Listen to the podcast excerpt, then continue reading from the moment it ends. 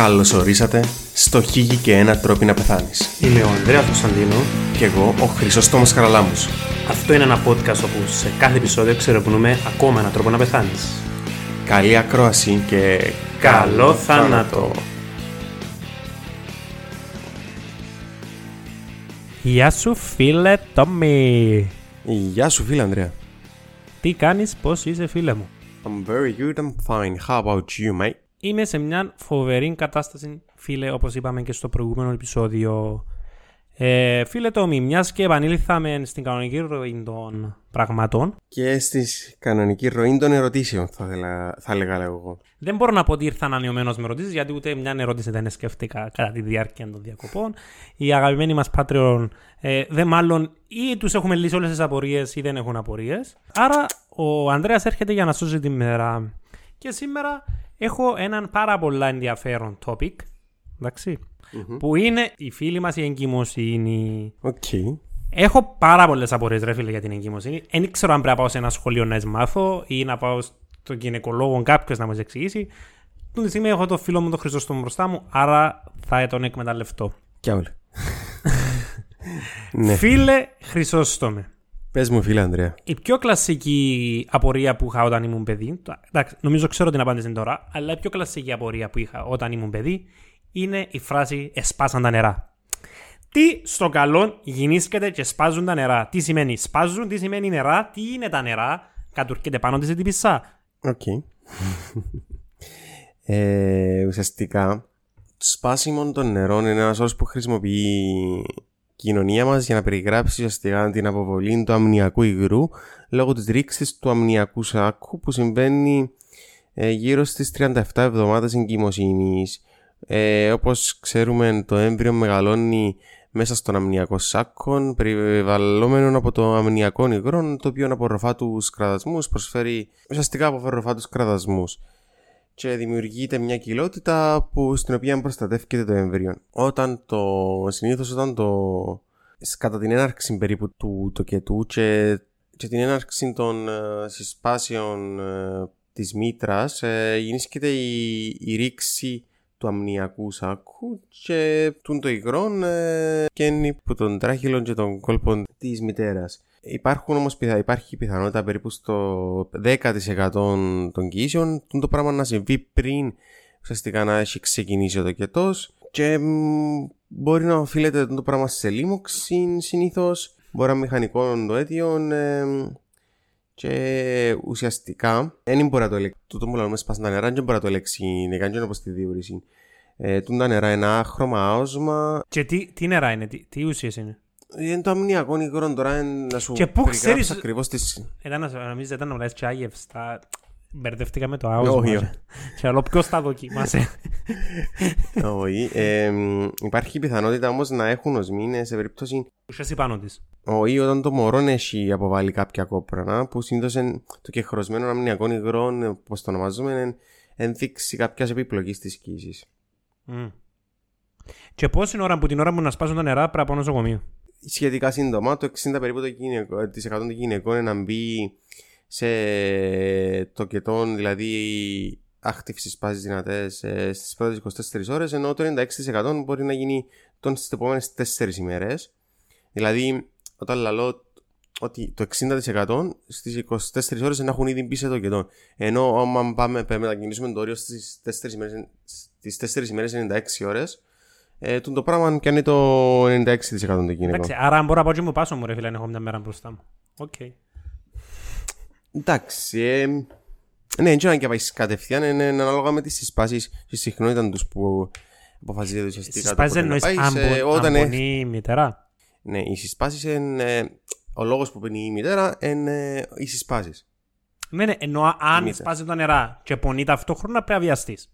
Ναι, ανάλογα όμως με την συχνότητα των πόνων μεταξύ τους. Anyway, εν, ε, Οκ, απάντησες. Η επόμενη ώρα είναι φίλε που δεν την καταλαβαίνω. Ενώ δεν την καταλαβαίνω, τέλος πάντων, ε, ε, πραγματικά δεν την καταλαβαίνω. Τι σημαίνει τεχνητή πόνη. Δηλαδή πάει κάποιος πυγμαχός Οκ. και αρκεύει τις πουνιές, σβήνει τις πάτσε όπως αξίζει. Τι, τι, τι γίνεται. what, what, πετώ ξανά. Κάτι δικά μου. Οκ. Ε, ουσιαστικά η πόνικα των τοκετών ταυτίζονται με τις συσπάσεις της μήτρας και όταν εννοούμε τεχνητούς πόνους εννοούμε τεχνικές συσπάσεις. Και όπως ξέρουμε και γνωρίζουμε καλά, οι, οι συσπάσεις της μήτρας κατά τη διάρκεια του τοκετού ξεκινούν να ουσιαστικά προκαλούνται από μια συγκεκριμένη ορμόνη, την οκυτοκίνη, που κλείεται από την, τον οπίσθιο θάλαμο της υπόφυσης και ουσιαστικά εν που να, είναι η ορμόνη που να είναι ο ρυθμιστής ε, και να προχωρήσει ομαλά των τοκετών.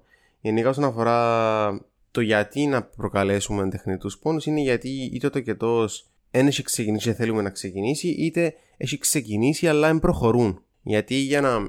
Το μας ενδιαφέρει για να θέσουμε την έννοια του τοκετού, ένα πολύ σημαντικό είναι η συχνότητα των πόνων. Και το δεύτερο πράγμα είναι η αστολή. Εντάξει, η αστολή είναι στην προς το παρόν, να πούμε ότι ε, για να εξελίσσεται ομαλά ο τοκετό, θεωρούμε ότι πρέπει να έχει η γυναίκα 4 με 5 συστολές το δεκάλεπτο. Ξεκινά από πιο κάτω και αυξάνεται προοδευτικά του ο, ο αριθμός. Ο ρυθμός. Επομένως, ουσιαστικά όταν λαλούμε προκαλούμε τεχνικούς πόνους είναι ουσιαστικά διούμε την οκυτοκίνη για να προκληθούν οι συσπάσει. Ναι. Πες μου και την τελευταία ερώτηση. Μπορούμε με την οκυτοκίνη να προκαλέσουμε στον άντρα συσπάσει. Και πού; Φίλε, η ο, ωραία ερώτηση. Η οκυτοκίνη στον άντρα γενικά και διάφορες ορμόνε. Μάλλον κάνει τους στήσει. Η οκυτοκίνη στους άντρες έχει να κάνει με την πρόθεση του σπέρματος, τη μετακίνηση του σπέρματος, ναι. Και επίσης επηρεάζει και την παραγωγή τεστοστερόνη η οκυτοκίνη.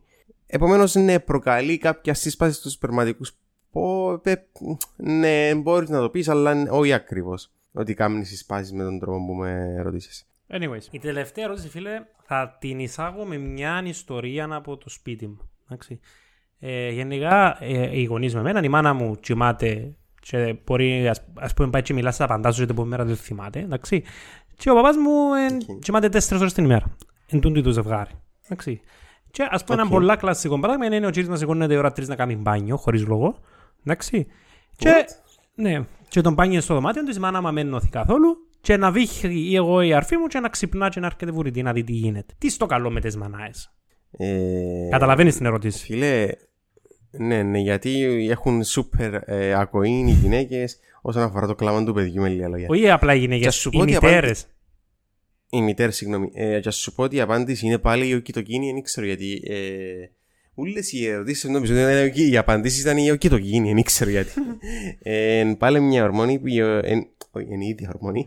Ε, η συγκεκριμένη ορμόνη αυξάνει την ευαισθησία ε, του νευρικού κομματιού της, του processing της ακοής τέλος πάντων, να το πούμε έτσι και σε υψηλή συχνότητα ήχους δηλαδή τον ήχο που κάνει το μωρό την ώρα που κλαίει και αυξάνουν την ευαισθησία της τέλος πάντων, ναι, ναι, ναι. Ναι, σε υψηλή συχνότητα ήχους είναι κάτι φιλογενετικά διατηρημένο που πολύ ξέρουν το πράγμα είναι ένας αμυντικός μηχανισμός που ε, ξεκίνησε στη φύση εδώ και πάρα πολύ καιρό και διατηρείται το πράγμα. OK. Okay. Fair enough. Okay. Η απάντηση ήταν όπως την περίμενα. Είμαι fully ικανοποιημένος. Ε, αυτό ήταν το επεισόδιο, φίλε Χριστούστομε. Αυτό ήταν ε, για τον τοκετών. Ελπίζουμε μακριά από εμάς προς το παρόν. Εντάξει, ρε φίλε, μπορείς να κάνεις και κάτι πιο δραστικό που το απλά να ελπίζεις.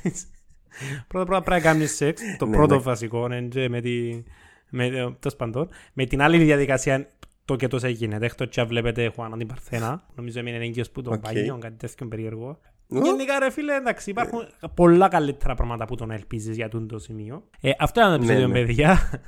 Ε, θα χαρούμε να απαντήσουμε τις δικές σας ερωτήσεις. Ε, αυτά από εμάς. Ευχαριστούμε φίλοι Πάτριο που μας ακούσατε. Γεια χαρά. Bye.